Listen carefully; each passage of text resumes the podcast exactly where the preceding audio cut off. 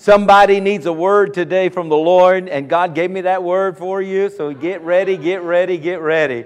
We're going to be looking at steps to tenacity, how to build tenacity, how to walk with tenacity, how to do ministry with tenacity, how to do life with tenacity. And we're going to see the importance of tenacity and perseverance through the Word of God. So in Hebrews chapter 12, verses 1 and 2, here's what the Word of God tells us that therefore, since we're surrounded by so great a cloud of witnesses, we need to lay aside every weight. I want you to stop right there, and I want you to lay aside every weight. There's something concerning you right now, there's something weighing you down right now. There's something the enemy wants to use to keep you from hearing the word of God right now. You need to lay it aside.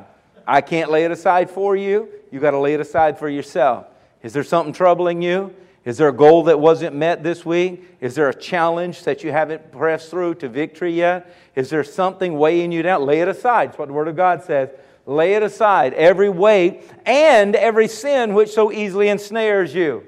Boy, the devil has fine tuned, he has studied you, he knows your weak spot, he knows how to poke you and get you all pouty, get you all mad, get you all angry, get you all defeated, get you all given up, get you, you know, with a, uh, an attitude towards God and an attitude towards your fellow man. The devil knows your button.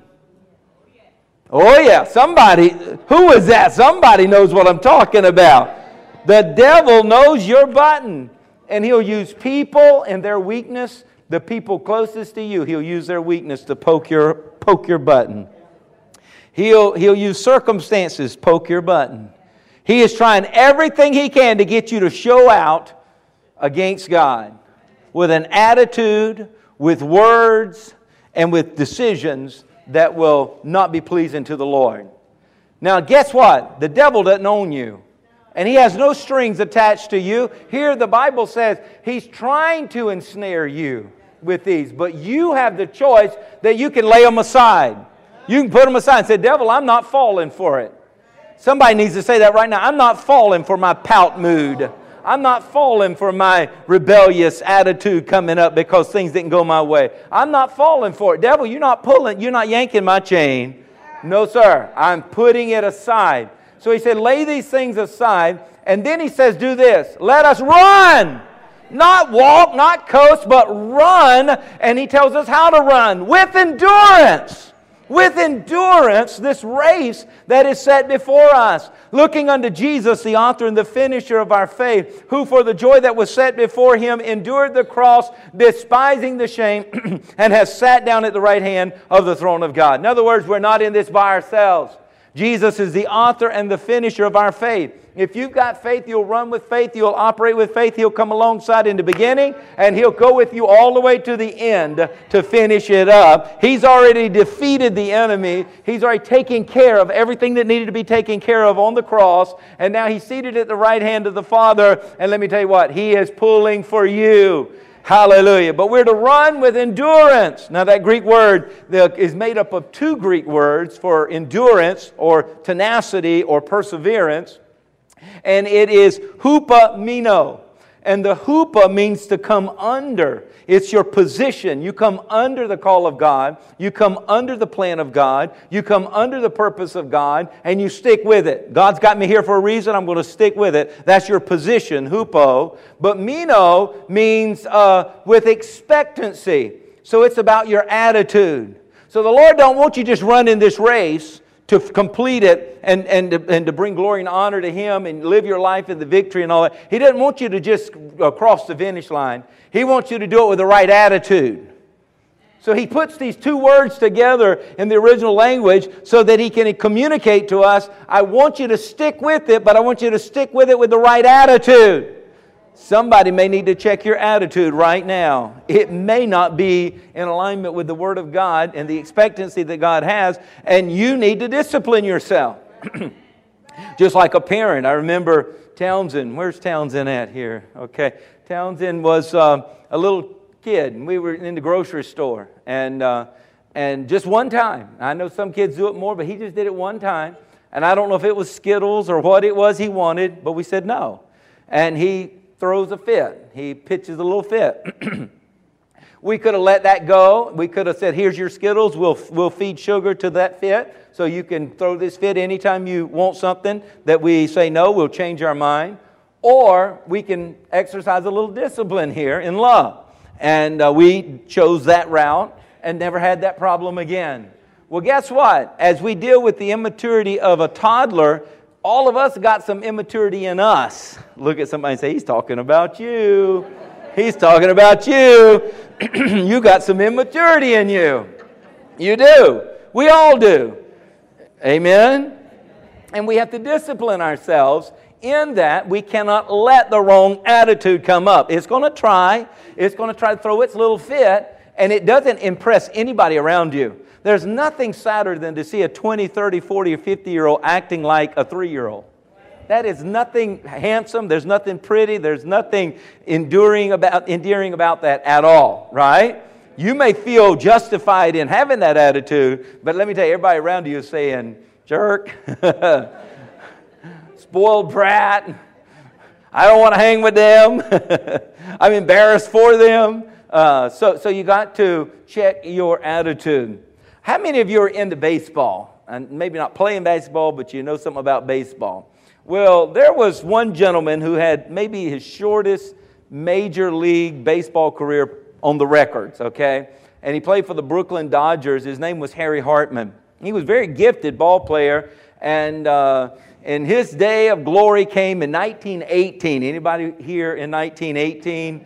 Okay, so y'all probably weren't witnessing this, but uh, they were playing against the Pittsburgh Pirates at that time, and uh, he dreamed about this day, and here it came. So here he gets under the start of his great career in the major leagues, and, and uh, he pitches the first pitch that he throws, it gets hit for a single.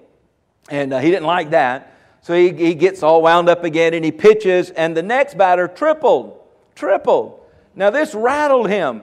So then he messes up and he walks the hit for a single, uh, walks the next one, then there's a hit for a single, then the next batter tripled, and he's rattled again, and next uh, uh, four straight pitches comes. Uh, it shows that he uh, is walking them, then he hits another single, and, and by that time he pitches and they hit for another single. He, he throws his hat down and he throws his glove down and he walks off of the, off of the ball field. I mean, he's in the middle of the game. He just walks off of the mound, walks off of the ball field, goes to the shower rooms, gets dressed, leaves the stadium, and goes and finds a naval recruiting office where he enlisted. And the next day, he's in military uniform, never to be heard for, from in professional baseball again. That was it. He just threw, it, threw in the towel and gave up.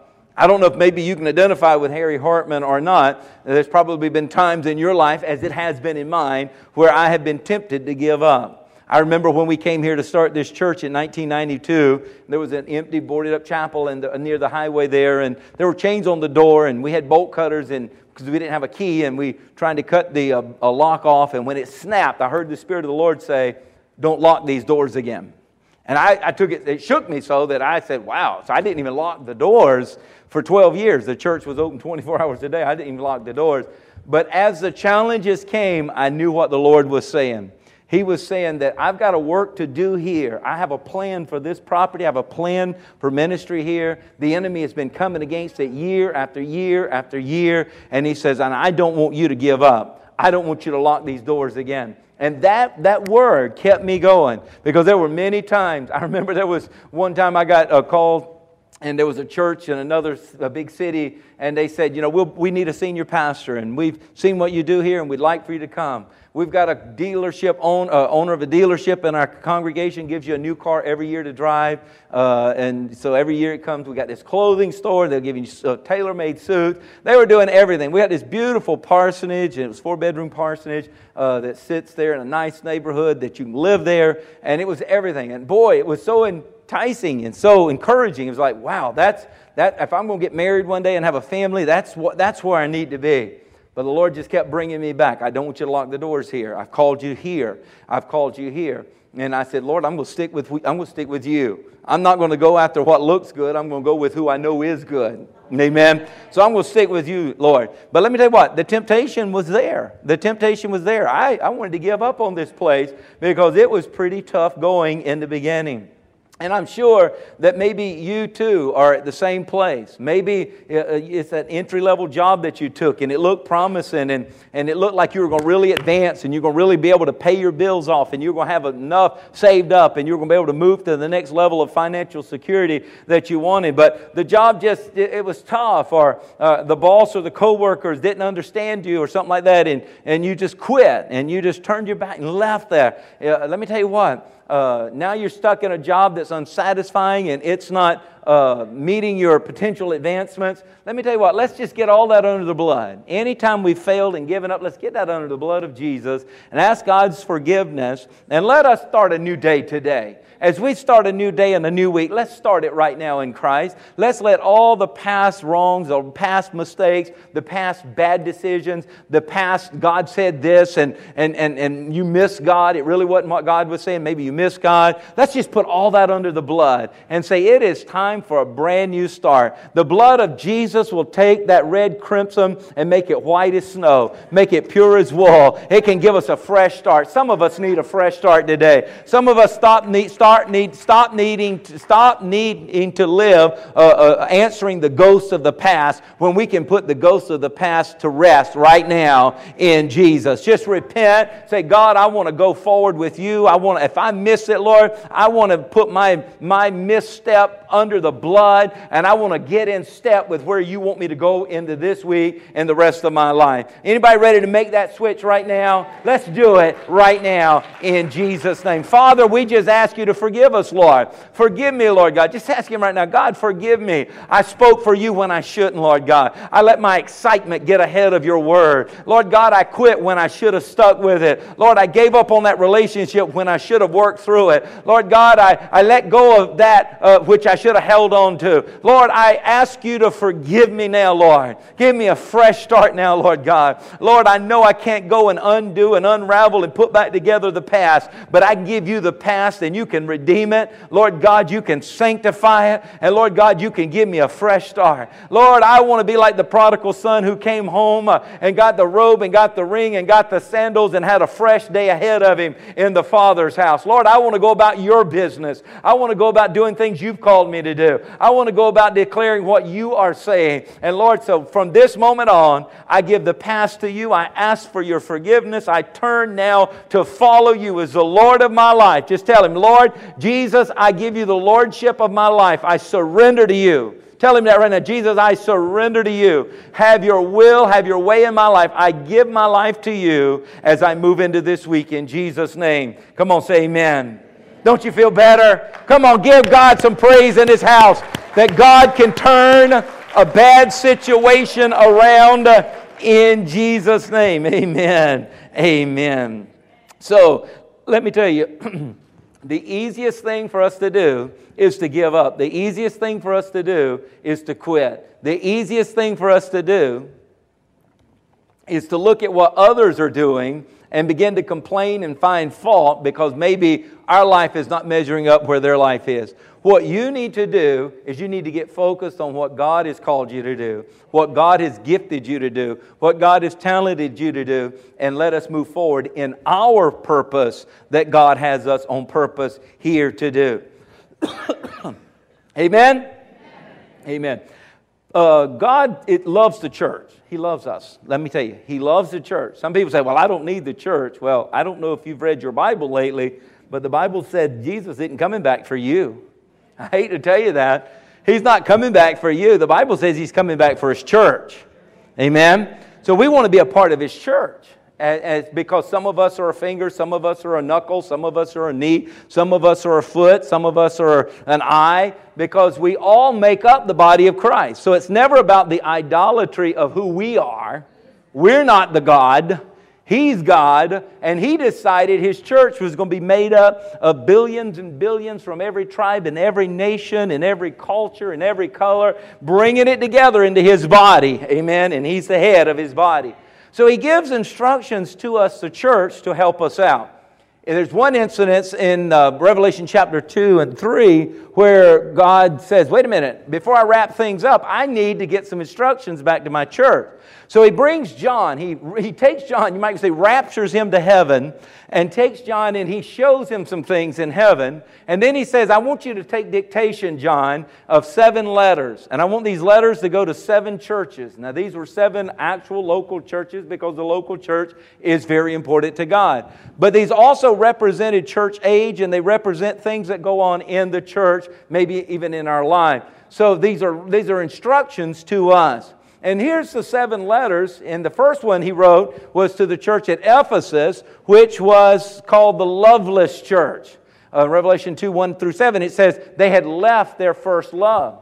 He says, now, if you read the book of Ephesians, which is the letter Paul wrote to the church of Ephesus, he commends them for their love. He said, I commend you for your love that you show one for another. I commend you for your love that you show for me. I commend you for your love that you show towards God. I commend you for your love that you show for the evangelistic field of reaching out and taking this glorious gospel. You are amazing. I, I, I, I give you praise with commendation of your great love. But guess what? You can start out right, and if you're not getting words of correction, you can get off course and not even realize it. So here, John is writing a letter, dictating, uh, uh, taking dictation from Jesus, and Jesus says, Write this a letter to the church of Ephesus and tell them they left their first love. And he, if he didn't care about the church, he wouldn't have told them that. He would have said, them, They're off track, they're going to ruin, they're going to damnation, let them go. But he loves us. He'll bring correction to us so that we can right the wrong. Amen. There was a second letter he wrote to the church of Smyrna, and that was a persecuted church where the enemy was really trying to come against them and bring so much destruction that fear got in there. And God is, uh, the letter is coming, and Jesus is saying, Don't you let fear rule and reign. i will give you the victory if you'll stand the test of time. If you'll stand strong under persecution and press on, I'll bring you through to victory. Then he writes the letter to the third church, and the third church was Pergamos, and this was a church that was a compromising church. He says, You're starting to let things of the world creep into the church. You're starting to let it come into the church, and you're not saying anything. You're starting to let the, the, the they who say nay to God rather than yea to God uh, have, have a, a little voice. You're not rebuking that, you're, you're just allowing it. And, and it's an undertone of things that are not right that are just being overlooked, and no, no correction is being brought. So he tells them, You're a com- compromising church. And then the next one he writes to the church of Thyatira, and that letter he calls them a corrupt church. He said, What was happening in Pergamos where they weren't saying anything, now it's being preached from the pulpit and lived out in the congregation the adultery and the sinful lives and the idolatry and all of the things that violate me. He's like, What, what you were allowing to just happen and not say anything about, now you're promoting it. So you went from being a compromised church to a corrupt church. And Jesus is rebuking them. And then he writes the letter to the church of Sardis, and he calls them a dead church. Oh, you, basically, you can see the progression here. Now you're a dead church. You allowed compromise, and then corruption began to be promoted. Now there's no spirit. The Spirit of God is not there. My life is not there. You're just going through the motions, and there's no life changing power anymore. You're a dead church and, and, he, and he sends that letter to them. And then he writes the church to the sixth letter to the church of Philadelphia. And he calls them the faithful church. And we're going to come back to them in greater detail for the remainder of this uh, message. Uh, but then he writes the seventh letter to the Laodicean church, and he tells them they are lukewarm. You remember that scripture? It says, you, you would rather you be hot or cold, because if you're lukewarm, Jesus says, I'm going to spew you out of my mouth. You make the body of Christ sick when you won't stand for righteousness. You, won't, you don't want to stand against unrighteousness, but you don't want to stand for righteousness. You just kind of want to stand in the middle and just be lukewarm. You're either in the light or you're in the darkness. You're either going with truth or you're standing against truth. You know what I'm saying? And he says you're lukewarm. And, and, and this is all instructions from Jesus to try and get them back on track so they can live the blessed life that he has. But look at this sixth letter that went to the church of Philadelphia, and let us look at some of the contents of that letter. Here, verse, uh, chapter 3, verse 7 of the book of Revelation, and it's always the book of Revelation, no plural. It's not revelations because some people uh, like to say it's the Revelations because it has a lot of revelations in that book. But if you'll open it up, it says this is the book of the revelation of the Lord Jesus Christ. So we don't so we're not getting caught up in all the revelations. It's the book about the revelation of Jesus Christ. Amen. So we want to as God made that the focus, we want to keep that the focus and call it the book of Revelation. So in that chapter 3 verse 7, and the angel of the church in Philadelphia uh, write, these things says he who is holy, he who is true, he who has the key of David, he who opens and no one shuts, and shuts and no one opens. I know your work. See, I've set before you an open door and no one can shut it. You have a little strength, uh, for you have a little strength, but have kept my word and have not denied my name. Indeed, I will make those of the synagogue of Satan who say they are Jews and are not, but they lie. Indeed, I will make them come and worship before your feet and to know that I have loved you. Look at verse 10. Because you have kept my command. Say command. command. So this is a commandment, New Testament commandment for us. He says, You have kept my command to persevere. So we have a command from Jesus as the church to persevere. And when we persevere, there's reward to that. What is it? He says, You have kept my command to persevere. Now I will keep you from the hour of trial which shall come upon the whole world to test those who dwell on the earth. He said, There's tribulation coming, and the tribulation is going to be over this whole world. He said, But you're going to be spared. You're going to be spared. I'm going to rapture you up and out of this thing, and you are not going to have to undergo and, and endure that, that testing and that persecution that's coming on the whole world. Why? Because you kept my command to persevere. Because you were a church with tenacity because you would endure. You laid away, you laid aside the weight that was holding you back. You laid aside the sin that was trying to trip you up, and you endured. You persevered. You had tenacity. You had the hupomeno. You stayed under the call of God uh, with the right attitude, is the word there, because you persevered, because you stayed with it with the right attitude. That's why I'm always preaching on our attitude. We can go through the motions and look holy. We can go through the motions and look look like what we're doing God, God's will for our life. We can go through the motions and look like a Christian, but be a hypocrite. Do you know what I'm saying? Because behind the mask, we could be a spoiled, pout, pouting brat that just puts on a good front just to get through the, to the, the, uh, with the people of God. God says, I'm looking at your attitude. I'm checking your heart. I'm checking, I'm checking what's behind the mask. If you're looking good on the front and you're running the race on the front, I'm seeing if you're running the race with a good attitude. Come on, we got to check our attitude and persevere. That means cheerful endurance. It means enduring with hope. It means keeping a tight grip, determination, and persistence with the right attitude.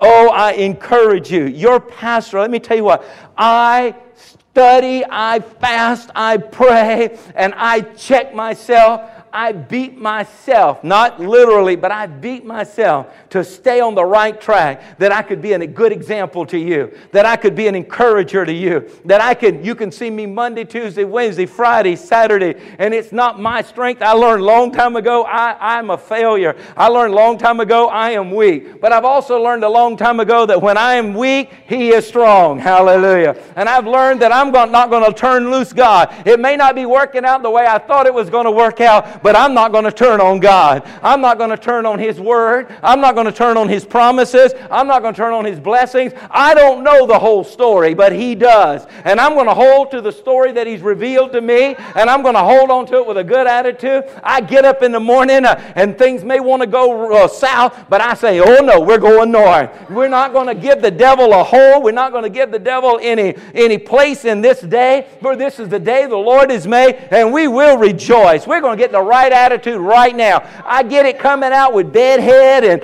and boogers in my eyes and, and breath that would melt the wax, I'm telling you. But even while all that's going on, I said, I'm not going to get a bad attitude. I'm not one of those, well, I get a cup of coffee, I'll get a good attitude. Well, when I get a shower, I'll get a good attitude. Well, I'll act a little better when I've been awake for an hour or two. No, no, no, no. You think I'm going to give the devil an hour or two? You think I'm going to give the devil between me and drinking some coffee, making that coffee my God? No. Making that whatever my, no. I get up and say, okay, bedhead, okay, you may not smell the best, but you're going to praise the Lord today. You're going to worship the Lord today. You're going to honor the Lord today. You're going to show your wife a good attitude. You're going to show your children a good attitude. You're going to show your employees a good attitude. You're going to show your friends a good attitude. You're going to show strangers in the marketplace a good attitude. You're going to show folks on the freeway a good attitude.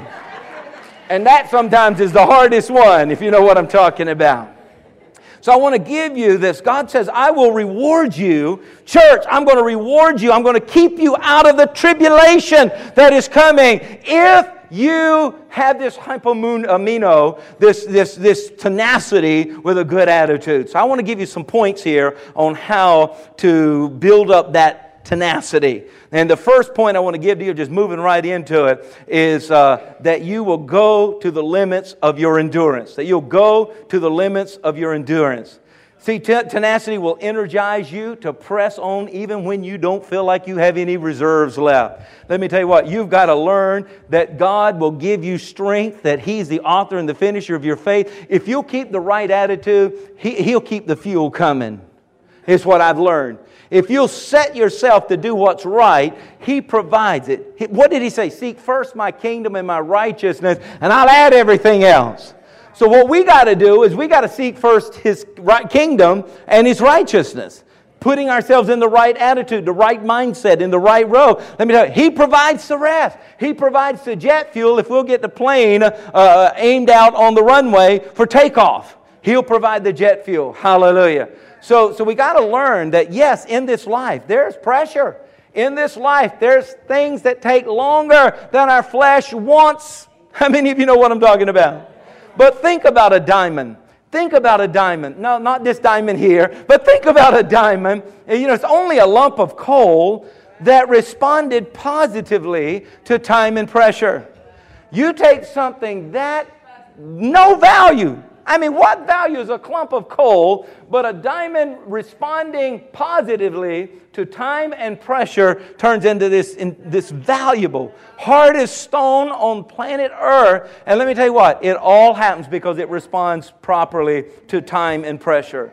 You got to learn how to respond properly to time and pressure.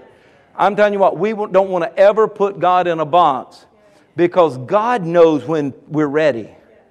God knows when we're ready. You go and cut the caterpillar out of the cocoon to try and help that butterfly get out quicker, and it will die. You got to let things run their course. I know we want it now. I know. I said I wasn't going to say this, but mom, I love you. I love you, and I just know you're going to forgive me for sharing this story. But I'm, i told it in the first service, and I said I wasn't going to say it in here because my mom watches, and it's about one of her. But it, it, in doing that, it reminds me of me a lot, even more so.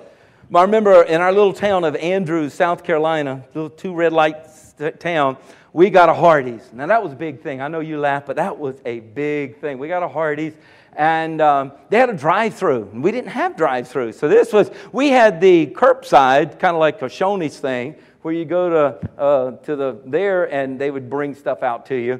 But we didn't have a drive-through in a new restaurant like this Hardee. So this was a big thing to us. And uh, people would line up through the drive-through, kind of like you see at Chick-fil-A now. And uh, because, boy, us farmers, we're just like, woo, we get to drive up and we get to talk to this machine and then they give us our food and we don't even have to get out of the car. How cool is this? So um, the cars were lined up. My mom said, y'all, you know, all three kids were in there. And she said, do y'all want to go to Hardee's and let's try it out? we're like, yeah, yes. So I'm in the back seat. My brother's in the back seat. My sister's in the front seat. My mom's driving. She's got this little Dodge something, a little K car or K5 car or whatever those little things were. And we get in line and the line was long. And we finally get to this machine that says, and my mom says, uh, what? She said, Well, I don't know what you're saying, but this is what I want. So she tells them what we want. They go, yeah, yeah, yeah, yeah. So I, she said, I can't understand you. I don't know what you're saying. Now, none of you can identify with this at all. But she, they said, um, she said, well, this is what I want, and you better have it ready when I get to the window. And she just, she just rolled her window up. She wasn't going to talk to him anymore. She couldn't understand it. So um, there was several couple of cars in front of us before you got to the window, and undoubtedly the person at the window had ordered 75 milkshakes for all of the farm hands or something other. It was taking an eternity. And my mom lost it. Now, my mom's a kindergarten teacher, had her own kindergarten school. And so, work patience was kind of one of the things she was known for, working with these five year olds, four year olds, and three year olds. She taught music, guitar, and piano to kids, so she was very patient. So, this was out of character for her, but she had it. Anybody ever got to the place you've had it? She had it. I don't know what was going on in her head, but the next thing I know, this little K car, Dodge, whatever it was, is feel like it's flipping over. As she's turned hard right and stomped on the gas, she didn't know there was this huge median there that we were kind of locked in. Well, the front wheel drive on that thing started scraping metal and dragging and, and spinning and, and climbs up on it. And then it's scraping the bottom because she's kind of teetering on this thing. So she's giving it the gas. And every time it would lean forward and the tires would hit, it would and, you pull us a little bit more. And then we're rocking there. I'm so embarrassed because our little town, everybody knows everybody.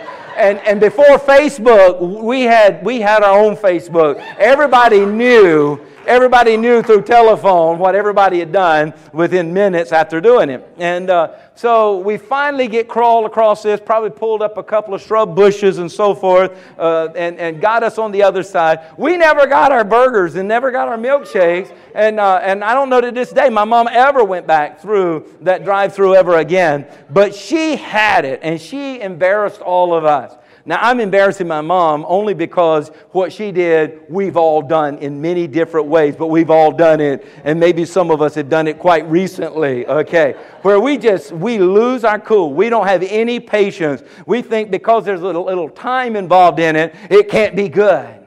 But I'm here to tell you the things that take more time usually come out much better. For example, and I have to keep going to this example because I love it, and I don't eat it much, but I love it. Some of you may have grown up in like, and if you do and you bake it or fix it, that's up to you. But there's some people take milk and add it to this cellulose stuff that has a little vanilla flavor into it and throw some vanilla wafers in it, a little Cool Whip on top, and bananas, and they call it banana pudding. But that's not banana pudding. Okay, Banana pudding's when you take some flour and you take some milk and you take some sugar and you take some real vanilla bean and scrape and get that thing in there and you stir it and you stir it and you got to keep stirring it because it'll scorch if you don't stop stirring it. And you stir it and that pudding gets just right. Oh my goodness, it's so good. Then you got it layered out in this pan of uh, real Nilla wafers, the real ones, you know, not those store brand names that are a little smaller that don't really taste like much. You got to get the real Nilla wafers and you lay there, layer those out and bananas cut up and, and vanilla wafers wafers and bananas and vanilla wafers and bananas and vanilla wafers. I do a lot of vanilla wafers because I like vanilla wafers. And then you pour that hot, homemade uh, uh, pudding on there. And then you take those five to six egg whites. It calls for three, but I usually double because I like fluffy meringue. And you beat those egg whites and you add a little sugar in that. And you put all that fluffy meringue on the top of that thing. And then you put it in the oven for the minutes that you need. And it gets a little brown on the top and warm. Everything's so good together. Now that's a lot better than that cellulose, milk added, uh, vanilla, artificial flavored stuff with fake vanilla wafers in it and a little Cool Whip on top. There's no comparison, I can promise you. But it takes more time to do the other. See, sometimes we get so we want it now, God. We want it now, God. God said, if I gave it to you now, it'd be artificial. It'd be, it'd be just a little flimsy house or a little flimsy car, a little flimsy career, a little flimsy thing that He said, I got so much better for you. If you'll just trust me and stick with me, He said, I've got better for you. So go the limits of your endurance. Go and do not uh, let time and pressure cause you to throw in the towel and quit. The next one is refuse to put down, refuse to be put down by negative thinkers and naysayers. You're going to always, always, always have naysayers if you're, if you're fulfilling the call of God on your life. Amen? If you're doing what's right, the devil's going to make sure there's someone that's negative, that there's someone that's going to speak against it. You got to learn to be like a postage stamp. You got to stick to one thing till you get there. Come on now. You got to say no to the naysayers. You say, I'm going to stick with this until I get to my destination. Somebody needs that anointing for stick, right now, or stickability, or I'm going to make up some words here. Uh, stick to itness uh, and, and to, till you get to your destination. You know, it was Dr. Martin Luther King Jr. who attended Morehouse College in Atlanta, Georgia, and one of the lowest grades he received in his education was in his course on public speaking, which is, just amazes me.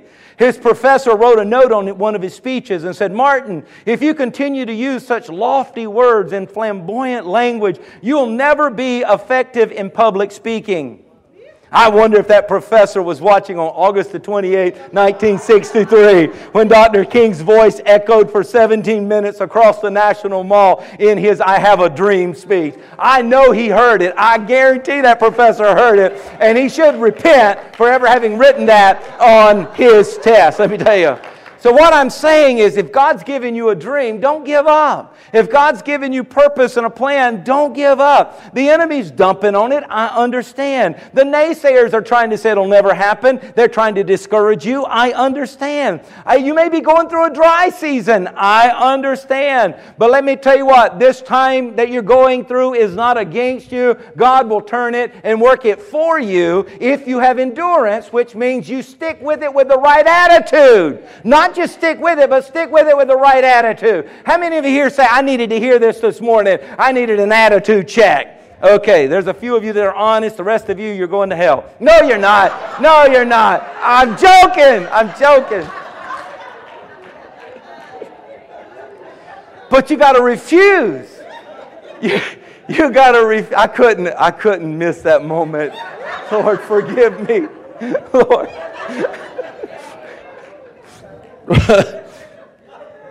but you got to refuse to be put down by negative thinkers and naysayers.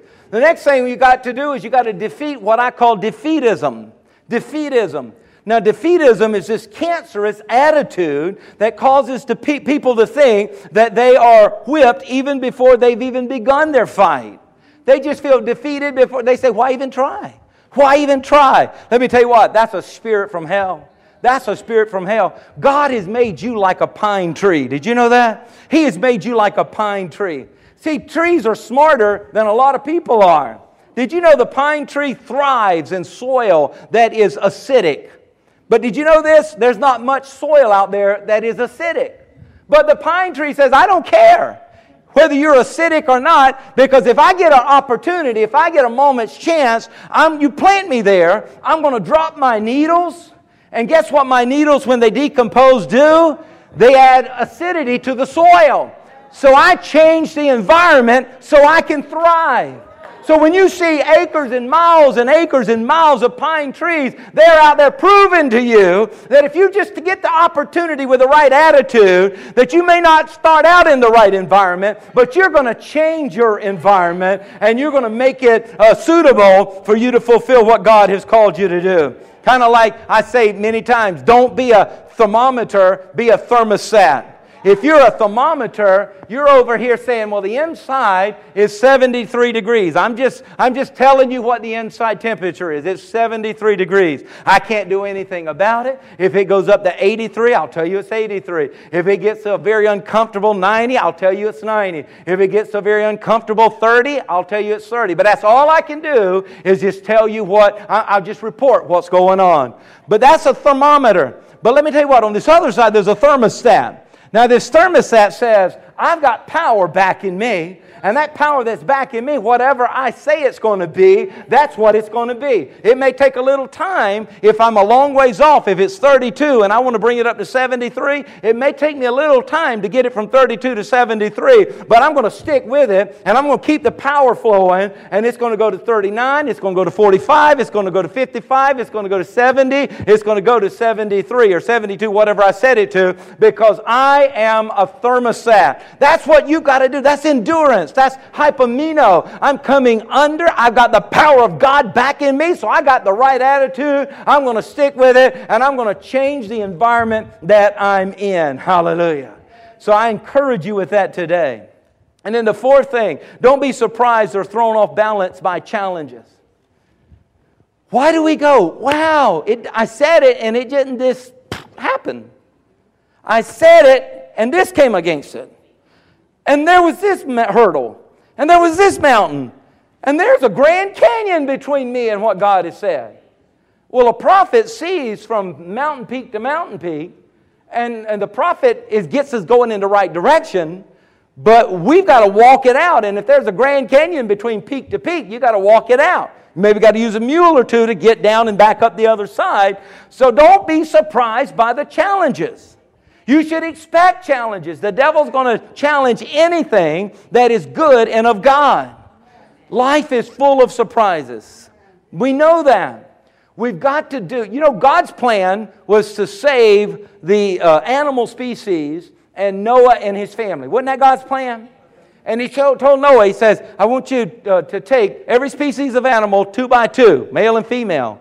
So there was one couple that had to exercise a lot more perseverance than maybe the llama, or maybe the deer, or maybe the antelope, or maybe the cougar, or maybe the giraffe that's got the big long legs. You got to learn to be like uh, the, the snail, because by perseverance, the snail reached the ark. Hallelujah. So things may not be like the gallop of, of the antelope that gets you into what God has shown you. You may have to do what the snail did. Just get your honey, and the two of you keep moving. Keep moving, inch by inch. Hallelujah. It was in the runner's world, uh, the story about Beth Ann DeCiantis, uh, her attempt to qualify for the 1992 Olympic Marathon. I don't know if any of you remember that, but let me share that story with you. She was a female runner, and in order for her to compete in the Olympics, she had to finish 26 mile run, this marathon. Anybody ever run 26 miles at one time? I had two people in the first service. Anybody? 26? Oh, you've ridden it, yes, that doesn't count. I'm talking about running. Riding's a whole lot easier than running. Okay, I had two people in the first service. Boy, I had to had to bow to them. They were that, that's amazing. But here, she had to compete with 26 miles, 385 yards, and she had to do this in less than two hours and 45 minutes in order to compete in the Olympics. So she started out strong, and she's running, and she gets 23 of the 26 miles behind her. And then she reaches the straightaway and she's got she's at two minutes and uh, two hours and 43 minutes, and she's just got two minutes left to qualify. Now you know it's getting really close here. And, and 200 yards from the finish line, she stumbles and falls. Can you imagine being her parents in the bleachers? You be like, huh, huh, and you do what everybody did. They begin to say, Get up, get up, get up. You only got two minutes left. You don't have any time to even think about it. Get up. And, and so she got back up. The clock's ticking. It's two hours and 44 minutes. She's got less than a minute to go. She staggers to her feet. She begins to walk. And now she's five yards short of the finish with 10 seconds to go. She fell again. And they're screaming the more, get up, get up, move forward. So she couldn't get up, so she's crawling. And the crowd is cheering her on more than ever. And she crosses the finish line on her hands and knees. And her time, you want to know what it was? What it was? Two hours, 44 minutes, and 57 seconds. She had three seconds to spare. She did it. Now, how was she able to do that? Tenacity. That's endurance. That's hupomeno that I was talking about. The key to fulfilling your dream is endurance. Then there's another one that we need to do in building up our tenacity. We need to work harder. Oh, we don't like that one. No, we want to, we want to be Christians and God do everything for us. Well, if God did everything for us, you'd still be in uh, Pampers and you'd still be in a car seat and you'd still be uh, somebody fixing your bottle and drinking that soy milk or whatever that nasty stuff is and um, Similac or Enfamil or whatever. Thank God we got to grow up and take care of ourselves. It takes work to do that. Well, it takes work to go on and fulfill the call that God has called us to do. Faith without works is dead. So many a problem can be solved and many challenges that we have can be met simply by working a little bit harder. Now, some people come to me and, you know, they used to joke and say, you know, pastors, they only work one day a week. And after hitting a few people, they quit, that word got out and people quit coming to me and saying that. No, I've never hit anyone that you know about. They left the church. No, I really didn't. I really didn't, no. But um, I tell you what, what I've learned in life is I'm not going to sit around and whine and complain. If the ministry wasn't in a position to take care of me and my family, I rolled up my sleeves. I said, I'm going to work. I'm going to work. Lord, you show me what put my hands to. I'm not, I dig ditches. I can, I can do anything. And, and nothing is beyond me because you just show me what to do. And let me tell you what, the Lord said his blessing was on our hand and whatever we put our hand to do. So sometimes we got to get out of this mindset that God made the promise, so it's his responsibility to make it manifest in our life. And all we get to do is enjoy the ride. You know, we're at Busch Gardens. You don't live at Busch Gardens. You get to visit a day, and then they take your $1,000, and then you got to go and work to recoup all of that that you spent on food and turkey legs and all of that dough uh, with the powdered sugar on it and those $17 drinks and all that stuff. You gotta, you gotta pay it back. Okay. So work a little harder. Be prepared and willing to get to meet life head on by working as, as hard as you can. Not making work your God, but, but knowing that you're a co-laborer with God. It was Arthur Irving Stone uh, who he became very famous for his, uh, his biographies that he would write on these famous people who did great things to make America and the world a better place. And he was interviewed once, and they said, What is it? Is there a, a, any particular thread that seems to go from person to person, a common thing among all these uh, successful people you've interviewed and you've written books about and written articles about? Is there any common things among all of them? And here's what he said I write about people who, sometime in their life, they have a vision or a dream or something that should be accomplished, and they go to work at it. They are beaten over the head, they've been knocked down, they're vilified, and for years, they get nowhere. But every time they're knocked down, they stand up. You can't destroy these people. And at the end of their lives, they've accomplished some modest part of what they set out to do. Now, we look at what they accomplished and say, wow, it changed the world. Wow, that changed technology. Wow, that changed the way we do this or do that. And they never really fulfilled the full vision, but because they had endurance, because they had tenacity, they were able to make this world a better place. So you, if you want to see your dreams become reality, you got to go the distance, and, and it takes persistence and tenacity to do that. Then there's this sixth one that helps build tenacity. You got to read about the tenacity of great men and women in the Bible. See, the Bible is wholly inspired. The Bible is alive. The Bible's author is with you. They're, the only author that's with me, other than with the Bible, is my new author, Pastor Radika. She's got a book coming out, Broken, uh, Healing Broke, the Broken Heart. And uh, so I can read that book, and the author is with me. There's another one, Sister Janet. Where's Sister Janet at? Oh, she's not here today. She, she wrote her book. And uh, if she was here, see, I, she's not even here. So, see, that makes the point. But there is one book you can read. The author is always with you at all times. Hallelujah.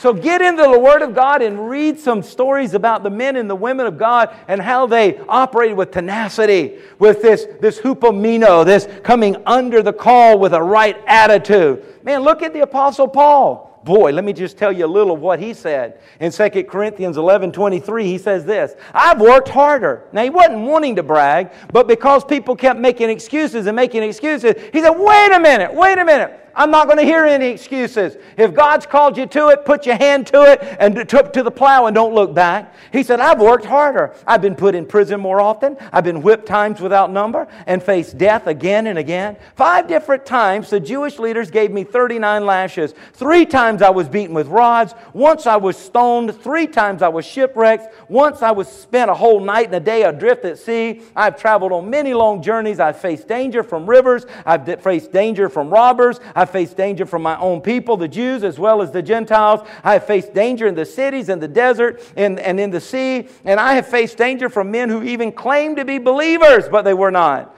I have worked hard and I've worked long, enduring many sleepless nights. I've been hungry and thirsty. I've often gone without food. I've shivered in the cold without enough clothing to keep me warm. Then, besides all this, I've had the daily burden of my concern for all the churches. Who is weak without my feeling that weakness? Who is led astray and do not burn with anger? Anger. If I must boast, I would rather boast about the things that show that how weak I am, because God, the Father of our Lord Jesus, who is worthy of eternal praise, knows that I'm not lying. Paul says, I'm not hearing any excuses. You say I'm too weak. He says, God perfects strength in our weakness. You just got to keep your eyes on the call, on the call, and keep your eyes on the one who called you to it, Jesus Christ, who is the author and the finisher of your faith. He said, when you're at your weakest, you've got access to the power of God. You've got access to the, the anointing of the Lord and His Holy Spirit. So Paul encourages me man, I've not gone through shipwrecks and I've not gone through beatings and I've not gone through hunger and I've not gone through any of these things. And probably none of you have either. And he says, so don't, let's don't come up with excuses. That's what the devil wants us to do. Let us endure. Let us continue doing what God's called us to do with tenacity. And then that final one is stay focused on your purpose. Stay focused on your purpose. Let your purpose for life determine your priorities, and let your priorities determine your plans. Did you get that? Let your purpose for life determine your priorities, and then let your priorities determine your plan. And then follow that pattern, and you will realize the potential for which you were created because God will be with you. Galatians 6 and 9, I close with this. And if I have, yeah, Dr. Wing, yes. If, and I want to close with this in Galatians 6, 9, and 10. And let us not be weary in well doing, for in due season we might reap. Is that what it says? That's not what it says. Are y'all still with me? Give me, give me two more minutes. Two more minutes. I'm crawling across the finish line. two more minutes. Let us not grow weary in well doing, for in due season we shall reap. Isn't that what it says? If we do not lose heart, the Bible says, if we do not faint. Look at verse 10. And as we have therefore opportunity, let us do good unto all men, especially unto those who are of the household of faith. See, this is part of my passion. This is part of the calling of God on this house and on the leaders of this house. That's why God brought to us the Shepherd's Guide many, many years ago, right here in this verse that we were to come alongside Christian businesses and ministries and organizations and encourage them. As we encourage the people in this house, we're going to encourage the business leaders and the, and the, and, and the organizational leaders and all that are in our community. We're going to encourage them to keep doing what God's called them to do. And then he says, as you have opportunity, do good to all, but especially those of the household of faith. So we, we publish a, a shepherd's guide in an online directory to, to do that, to say, if you're going to get your car fixed, call this Christian mechanic. This is your brother. He has a Christian family, his wife, and their children. They're part of the family that we're going to live with eternity. Don't give it to someone who may cheat you or may lie to you to get extra dollars out. Go to your brother, go to your sister. And that's what all of that is about to fulfill this very verse here that we encourage one another. I believe that Pastor Rudika and I was put on planet Earth to encourage you. To encourage you you say, ah, we would love for you to be a lofty theologian that would dissect and, uh, uh, all of the Greek and the Hebrew in such a, a dimension and give us, a, you know, in such a, a hermeneutical and homiletical uh, viewpoint that we would sit here awed and not knowing what you said. No, that may be someone else's calling, but my calling is to come alongside you with the Word of God and encourage you that you can make it, you can do it. If you'll just stay with God, stay with His call on your life, use the gift gifts and use the talents that He has given to you, and let's work together and let's accomplish what God's called us to do.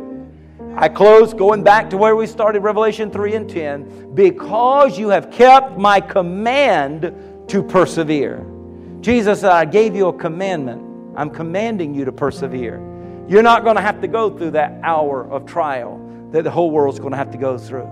He said, You will escape that because you are going to be so close to me. You're going to be like you're going to be like uh, Enoch. You're going to be so close to me that I'm going to just pull you right on up because the way you endure, the way you you're like a clump of, of a clump of coal through time and pressure, you become a diamond. And he says, I'm going to wear you on my hand. I'm just going to bring you to me. He says, You're not going to have to go through that trial because you've already proven yourself. Will you obey the command of God today? Will you obey the command of God today to persevere? Tenacity, endurance, hupomeno. Stay under the call, the plan of God with the right attitude. With the right attitude. You say, Well, I don't know how to fix my attitude. Well, I know someone who can help you. And we don't have to set an appointment for you to go meet with them you can meet with them right now. His name is Jesus. He's the Christ. And He has His Spirit here. The Holy Spirit is here right now. God is here. And God wants to help you if you need help.